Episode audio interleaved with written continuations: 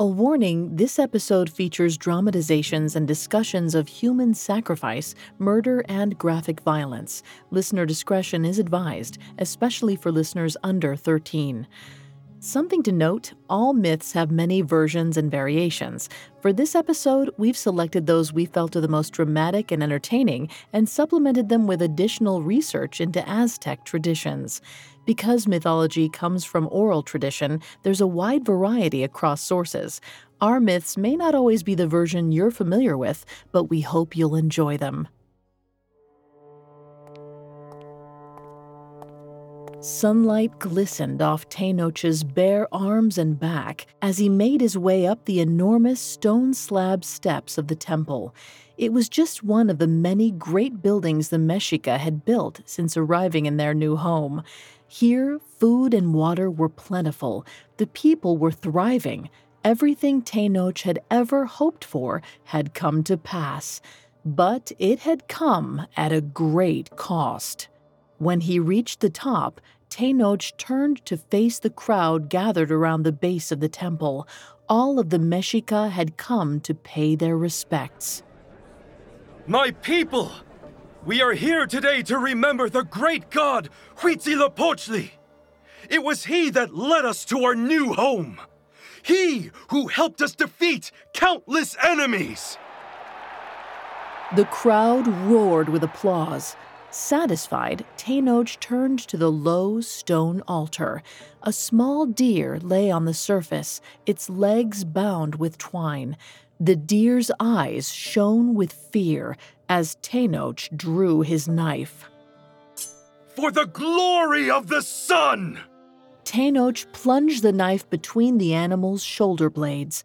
Crimson blood sprayed the priest's arms and chest as he sawed through its back. A moment later, he pulled out its heart and held it up to the sun. For Huitzilopochtli!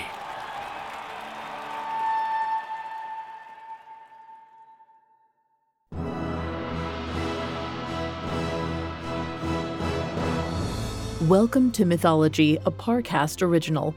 Every Tuesday, we present dramatic stories from ancient mythology and explore their origins. I'm your host and narrator, Vanessa Richardson. You can find all episodes of Mythology and all other Parcast originals for free on Spotify or wherever you listen to podcasts. To stream Mythology for free on Spotify, just open the app and type Mythology in the search bar. Today, we're continuing the Aztec legend of the founding of Tenochtitlan. The city was home to the Aztecs, a fierce warrior tribe often known for dark rituals of human and animal sacrifice.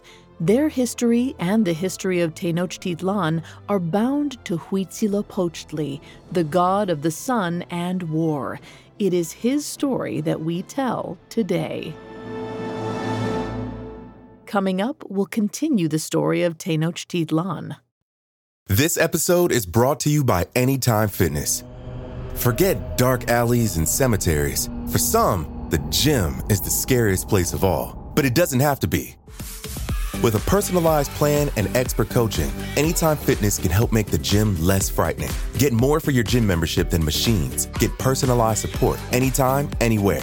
Visit AnytimeFitness.com to try it for free today. Terms, conditions, and restrictions apply. See website for details.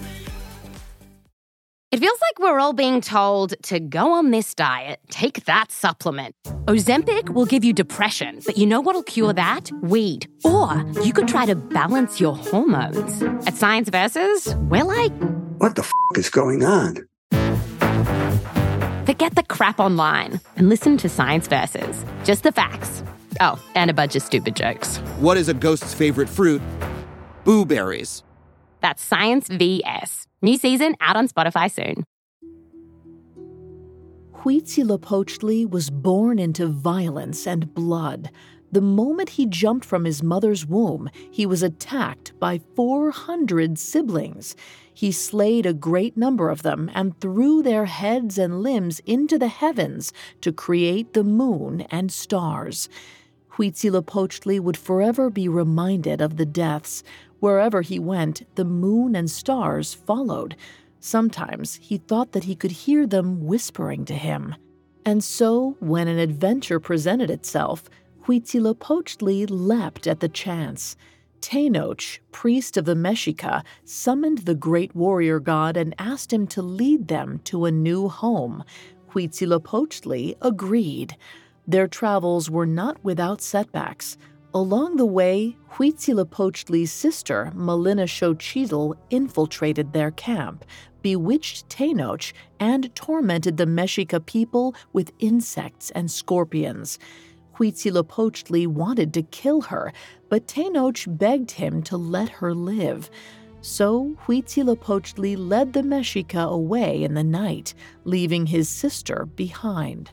His priest, Tenoch, was glad to be free of Xochitl's spell, but his faith in Huitzilopochtli's leadership had begun to waver. The god had shown himself to be impulsive, short sighted, and violent, and Tenoch was beginning to suspect that his devotion to the Mexica people came second to his own needs. As they traveled, Huitzilopochtli took a human form and walked alongside the Mexica people. He wore a feathered headdress, a beautiful chest plate, and sleeves of leather armor on his forearms. His mother had told him that he would know the Mexica's new home when he saw a lake in which there was an eagle holding a snake perched on top of a cactus. But he had never expected finding the place would be so difficult. After much wandering, the Mexica reached a fertile valley between a large lake and a small mountain. It seemed like a perfect place for the Mexica to settle, but they soon found that it was already inhabited. The people who lived there called it Chapultepec, meaning Hill of the Locusts.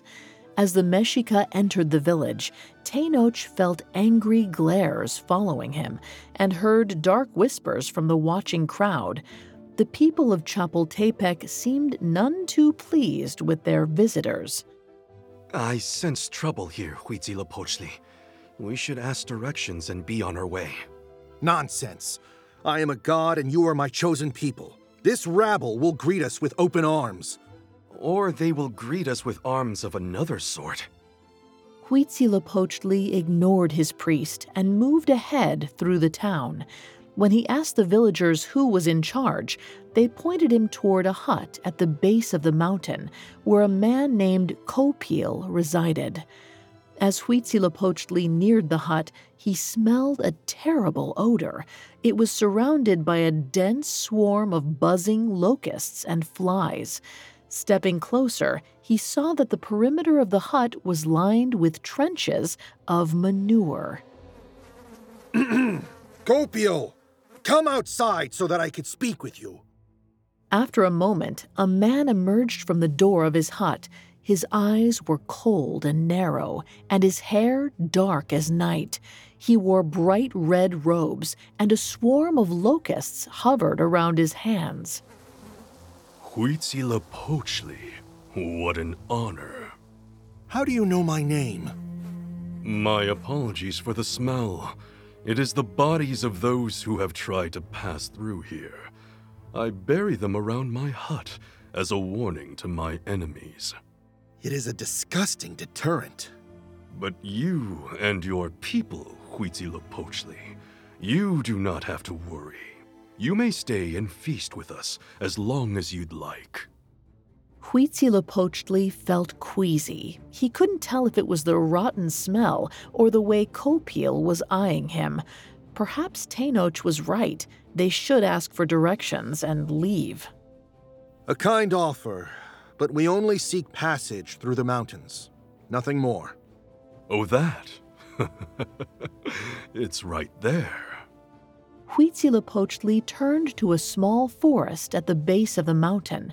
The trees suddenly moved, unveiling a path. How did you do that? And how do you know my name? I thought the family resemblance was obvious. I have no family. I have killed all but my mother. You are forgetting Malinalxochitl. Huitzilopochtli froze, eyes wide with fear. He'd thought he was finished with Malinalxochitl when he left her behind. Now, yet another pest was after him. I've waited so long to meet you, Uncle. Mother told me so many stories. Your mother was a monster. Agreed. I see that you are not at all the monster she made you out to be, but a great warrior who has not yet lived up to his potential. Why not stop and settle here? This land is fertile and the food plentiful. Our people will be neighbors. Together, we can create a powerful empire, one large and prosperous family. We are fine on our own. Thank you for the directions. Huitzilopochtli walked away from the tent, determined to lead his people out of the village as fast as possible. He did not trust Copil. Whatever the demigod said, his eyes glowed with the light of revenge, and he reeked of hatred. Huitzilopochtli had smelled that odor before on his siblings when they attacked him at birth. There was no doubt of it. Copil's gesture of friendship was a trap. That evening, Huitzilopochtli wandered away from the Mexica encampment to think. As he paced through the desert, he began to hear whispers echoing from the sky above. It was like the stars and moon were laughing at him. Huitzilopochtli put his hand to his ears and shut his eyes, but the whispering didn't stop. His siblings' voices echoed through his mind, taunting him. It felt like they were calling him a fool and a coward, saying that Copil would kill him and the Mexica while they slept. Huitzilopochtli fell to his knees and screamed. A rabbit shot out of the underbrush, startled by Huitzilopochtli's scream. As it darted across his path, the god lashed out instinctively and snatched the rabbit off the ground. It squirmed in his grasp, trying desperately to free itself. Huitzilopochtli's eyes flashed with rage and frustration. He was a god. Creation should bow to him. But everything from this rabbit to his siblings to the Mexica people had questioned him at every turn. Even his own priest, Tenoch, was beginning to doubt him. A burning rage overcame Huitzilopochtli. Without thinking, he reached into the rabbit's belly and tore it open.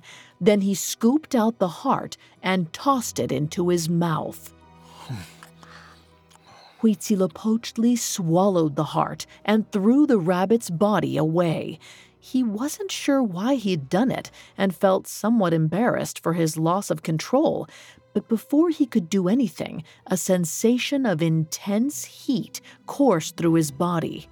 When he looked down at his blood covered hands, he saw that they were glowing with strange, bright yellow light. He spread his palms and the light shot into the sky. The whispering noises instantly quieted. It was as if the light had created a barrier between him and the moon and stars, protecting him from their laughter. yes! At last! You are quiet! But a moment later, the light faded, and the whispers began to grow again. So Huitzilopochtli found another rabbit and ate that heart. His hands began to glow again, and Huitzilopochtli became manic with glee. He snatched up a porcupine and tore out its spines so he could get at its soft innards. Then he heard a spider monkey cawing as it swung through the trees. Huitzilopochtli caught it by the tail, tore out its heart, and ate it. His skin pulsed with light. More! Next, he jumped on a jaguar, pressed his fingers so easily into its throat, he slit its skin down to the chest. He tore out the heart and bit into it, letting the blood run down his chin. Huitzilopochtli glowed. His body pulsed with power greater than anything he had ever known. There was no need to be afraid anymore. Let the stars and moon whisper behind his back. He was alive, and they were dead. And soon another family member would join them. he would tear the demigod Copil to pieces, and at last the heavens and the earth would see and respect his power. Huitzilopochtli would be the god of war and strength, and all of creation would bow to his majesty. Up next, Huitzilopochtli embraces his inner warrior, for better or for worse. This episode is brought to you by Anytime Fitness. Forget dark alleys and cemeteries. For some, the gym is the scariest place of all, but it doesn't have to be.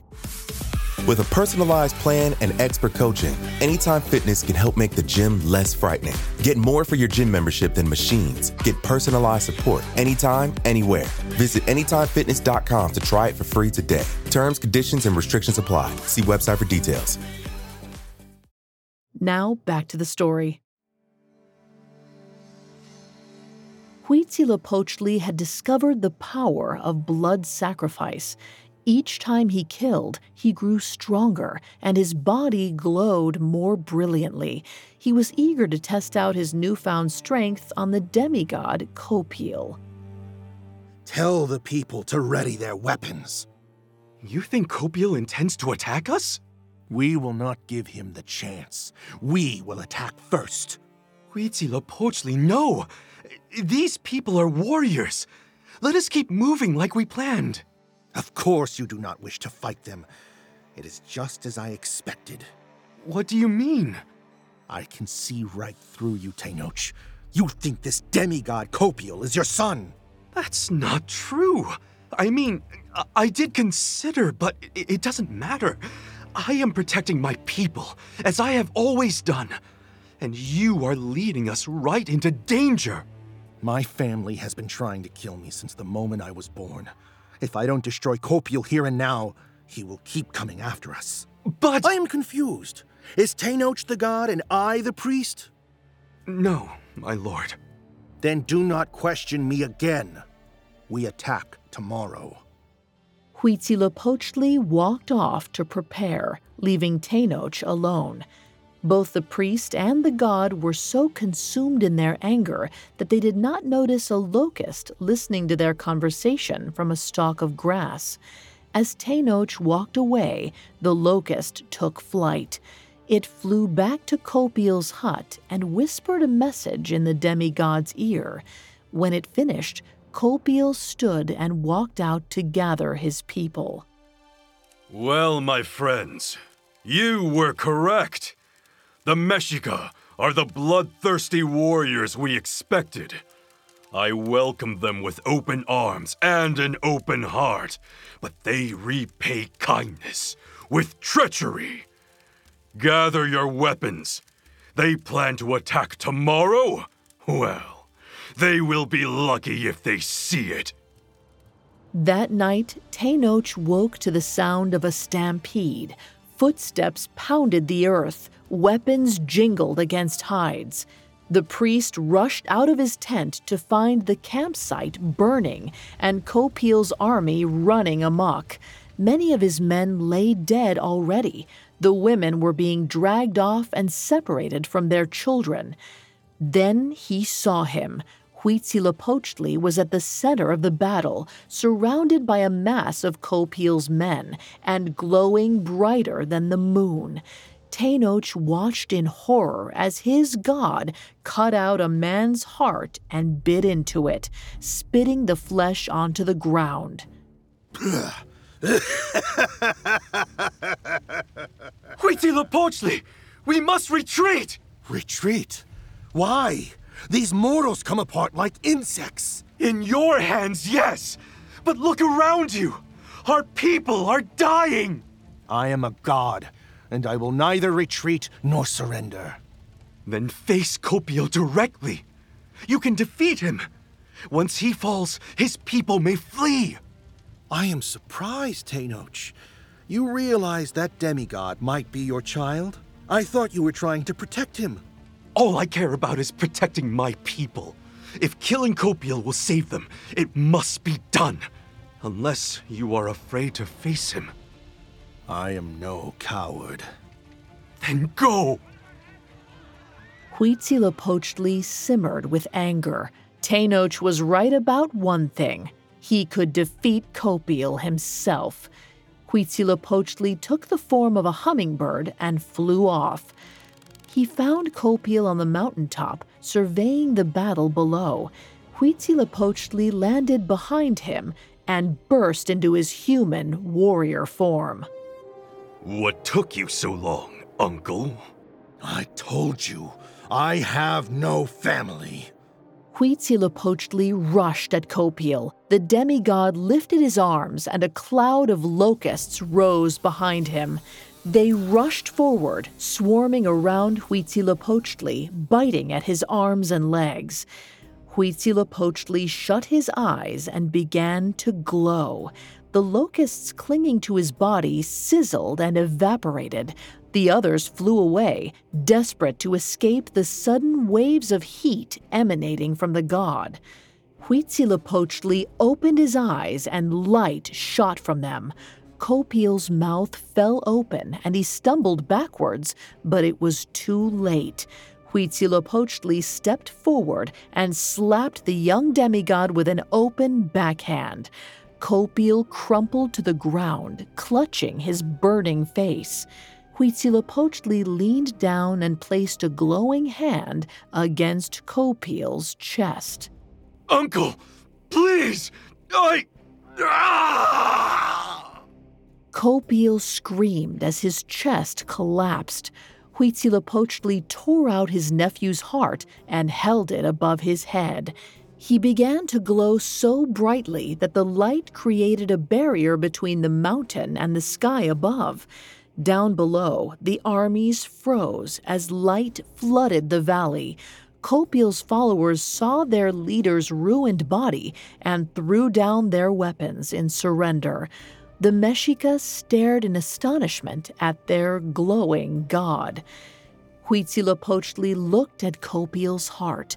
It pulsed in his hand, leaking warm crimson blood over his arms. Huitzilopochtli considered eating it as he had the animals, but something stopped him. Whatever he had said before, Copil was family. Instead, the heart was thrown as far as possible into the nearby lake. Huitzilopochtli floated down from the mountain in human form, a broad smile on his face. He expected the Mexica to applaud him, but when he touched down, he was met with stares of terror and awe. My people, the demon Copil is dead! We have won! The Mexica fell to their knees, prostrating themselves before Huitzilopochtli. Tears streamed from their eyes as they turned away from the brilliant light of their god. Tenoch watched them for a moment, astonished by what had just transpired.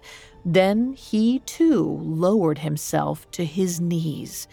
He had always known that Huitzilopochtli was a great and powerful god.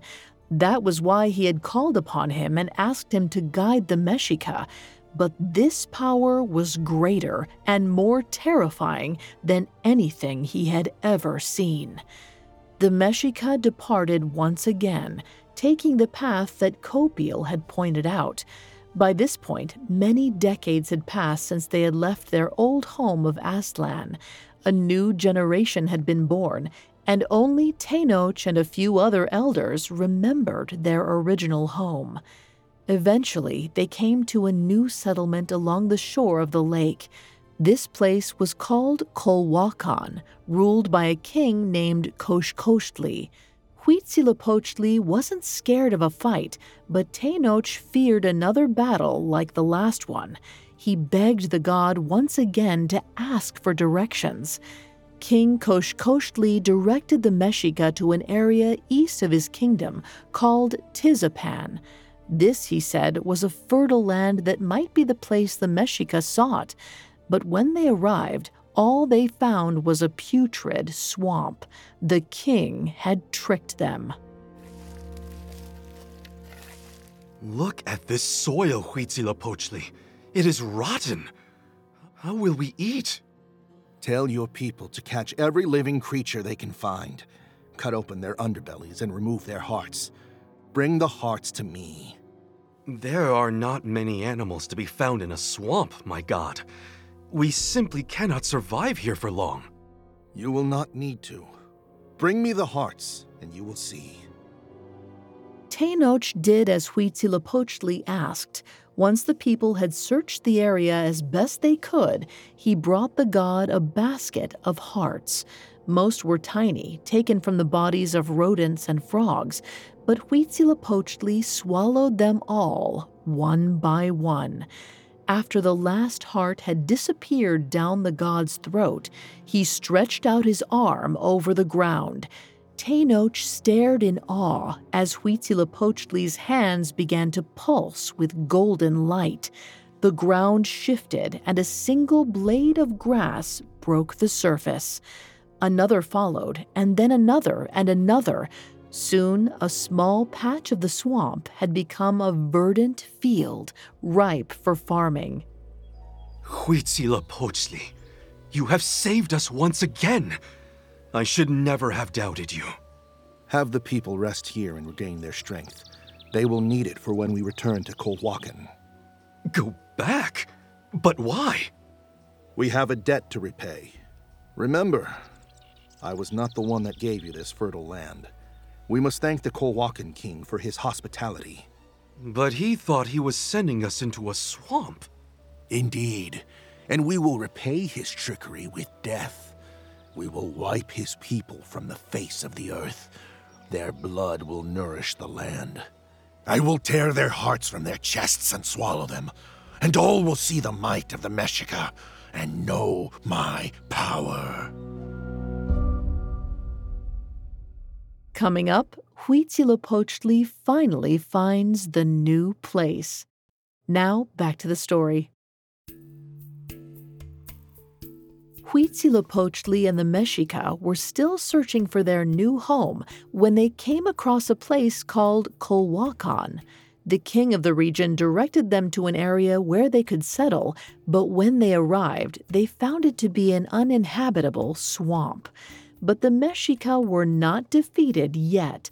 Huitzilopochtli taught them how to give him strength through animal sacrifice. He used his power to turn the swamp into a lush field where the Mexica could rest and grow crops. The priest, Tenoch, was overjoyed until he learned what Huitzilopochtli had planned next. Why start a war with the Colhuacan? This is senseless, Huitzilopochtli. It will only lead to more bloodshed. Don't you understand, Tenoch? Blood is life. It was blood that turned this swamp into fertile land. In time, all that has grown here will wither and die unless we nourish it. With, blood, I can make the Mexica people more powerful than you could ever imagine. But it is our blood that you shed. If you start a war with the Colhuacan, thousands of Mexica will die. Sacrifices must be made.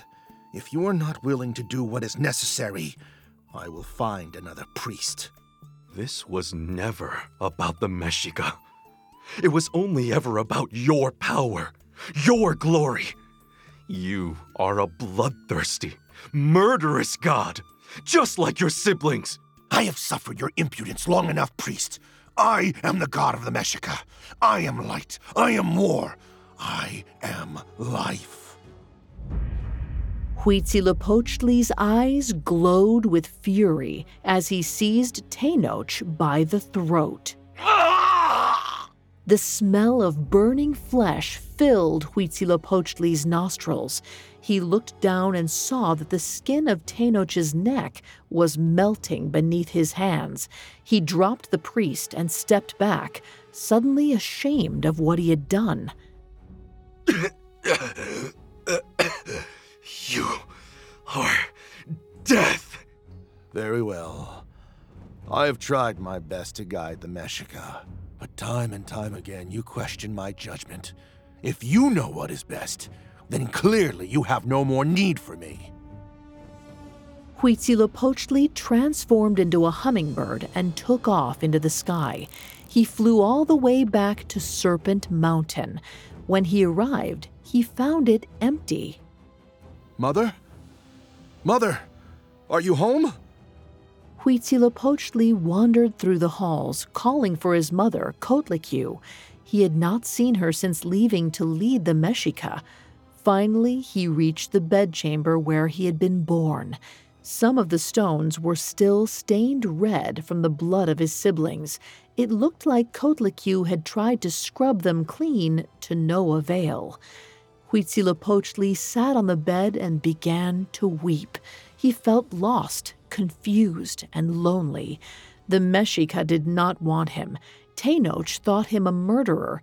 Before that, his own siblings had hated him so much that they had tried to kill him. Even his mother had abandoned him. Huitzilopochtli looked up as he heard the familiar whisper. It was the stars and the moon watching him through an open window. They were taunting him, just as they always had. Leave me alone! Huitzilopochtli? The god spun around. His mother stood in the doorway, dressed in her skirt of snakes and holding her bucket and broom. You are home, my son! I have failed, Mother. The Mexica do not want me anymore. Have you failed, or have you run away? Huitzilopochtli stared at the ground in shame. He could not look up, even as his mother put down her bucket and took his hand. Come here. Let me show you something. Coatlicue took Huitzilopochtli's hand and led him to the window. She cleared the clouds so he could see the earth below. Look at your people. They are struggling without you. Their food is dried up, the grass is brittle. Your priest prays for your return. You are wrong. He hates me. See for yourself. Huitzilopochtli looked down. Just as his mother had said, Tenoch was kneeling on a hilltop, eyes shut in prayer. Tears welled in Huitzilopochtli's eyes. Tenoch was always loyal to me, and I repaid it with cruelty. All I ever did was lead his people into danger, and I never found the new place. But you did! Look! Coatlicue pointed to a large lake next to where the Mexica were camped. In the center of the lake was a large island, big enough for a civilization to flourish, and in the center of the island, a cactus grew. That is the lake where you threw Copil's heart. The cactus? Did that grow from the heart? You are correct. But what about the eagle and the snake? I represent the snake, the wisdom and strength of the earth, and you, my son, must become the eagle. Not because you are powerful, but because you will always provide support and protection. But the cost is too great. I do not want to be a killer like my siblings. Listen to them laughing at me. They have never stopped tormenting me. oh, my son. They are not laughing, not in the slightest. They are asking you to join them. Join them? They are weary, Huitzilopochtli. They cannot light the whole earth on their own, but your light is so strong. They need you beside them. Huitzilopochtli's eyes widened. Suddenly, he understood. The Mexica did need him, as did the Colhuacan and every living plant and creature on his mother's earth. He was not meant to lead one race of people to greatness, but to shine on all of them.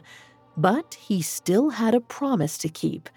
Huitzilopochtli turned into a large, colorful eagle and flew down to the earth. There he found Tenoch deep in prayer and spoke to him through his dreams. Huitzilopochtli, please forgive me. I was wrong to doubt you after all you have done for us. No, Tenoch. I am the one who was wrong. I was consumed by power and glory and forgot my duty to our people. I would have led them into danger if not for you. But listen, I have found the new place. When you awaken, lead the tribe south until you reach a lake.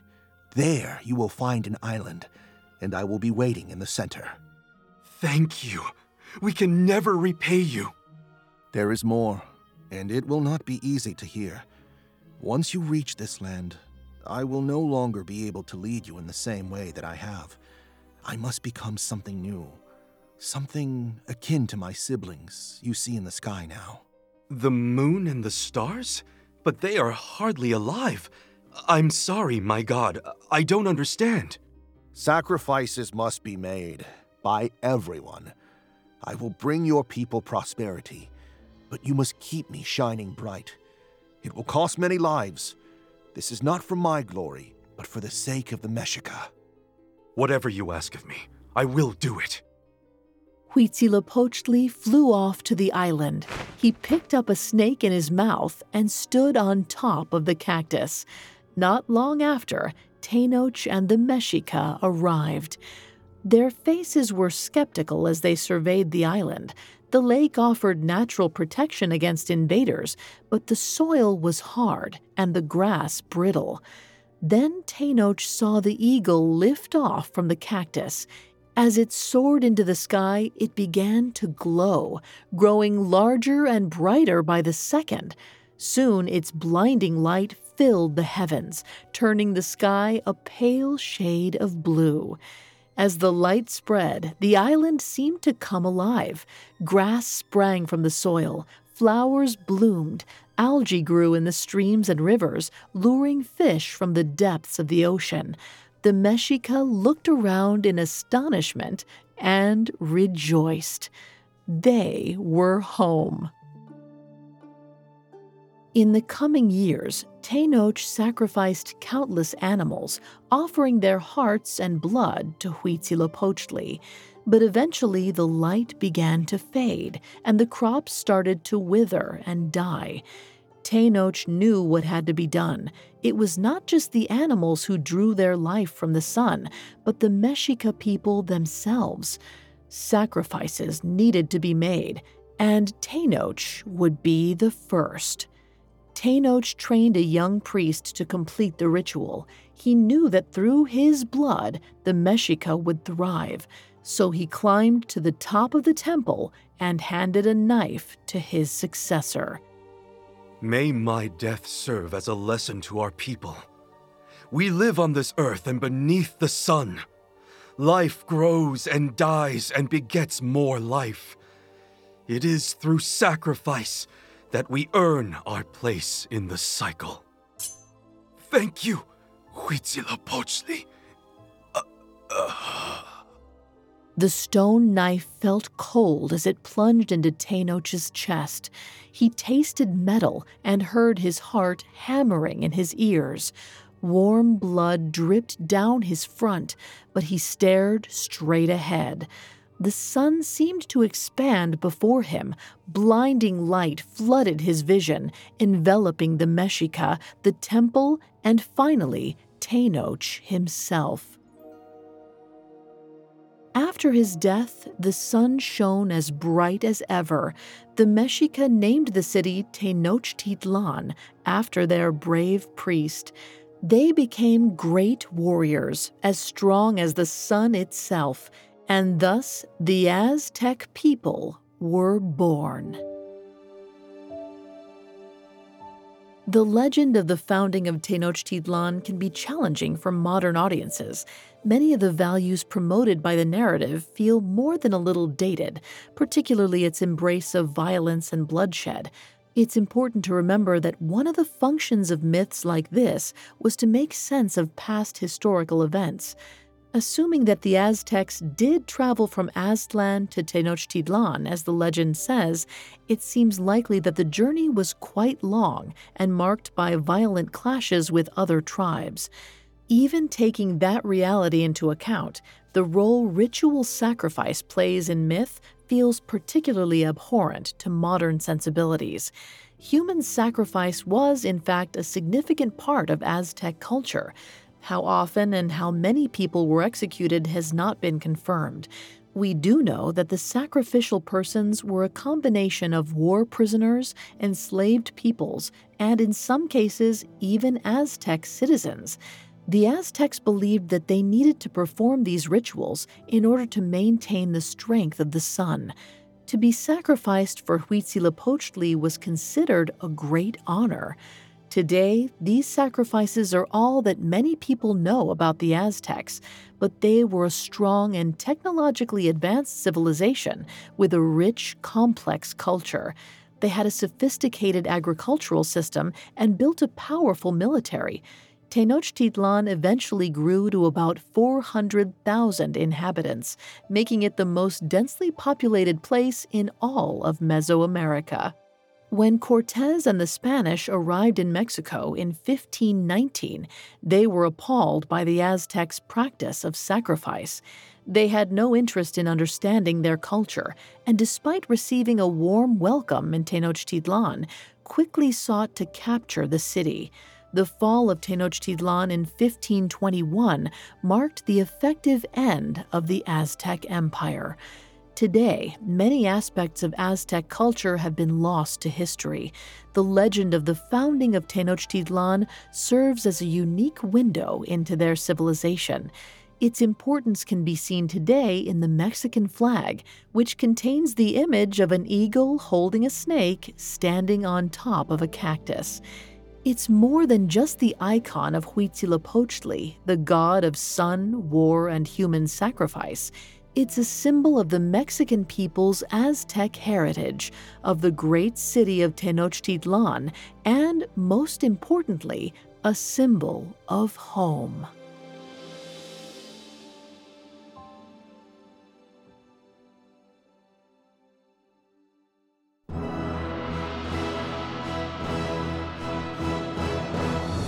Thanks again for tuning in to Mythology. We'll be back Tuesday with a new episode.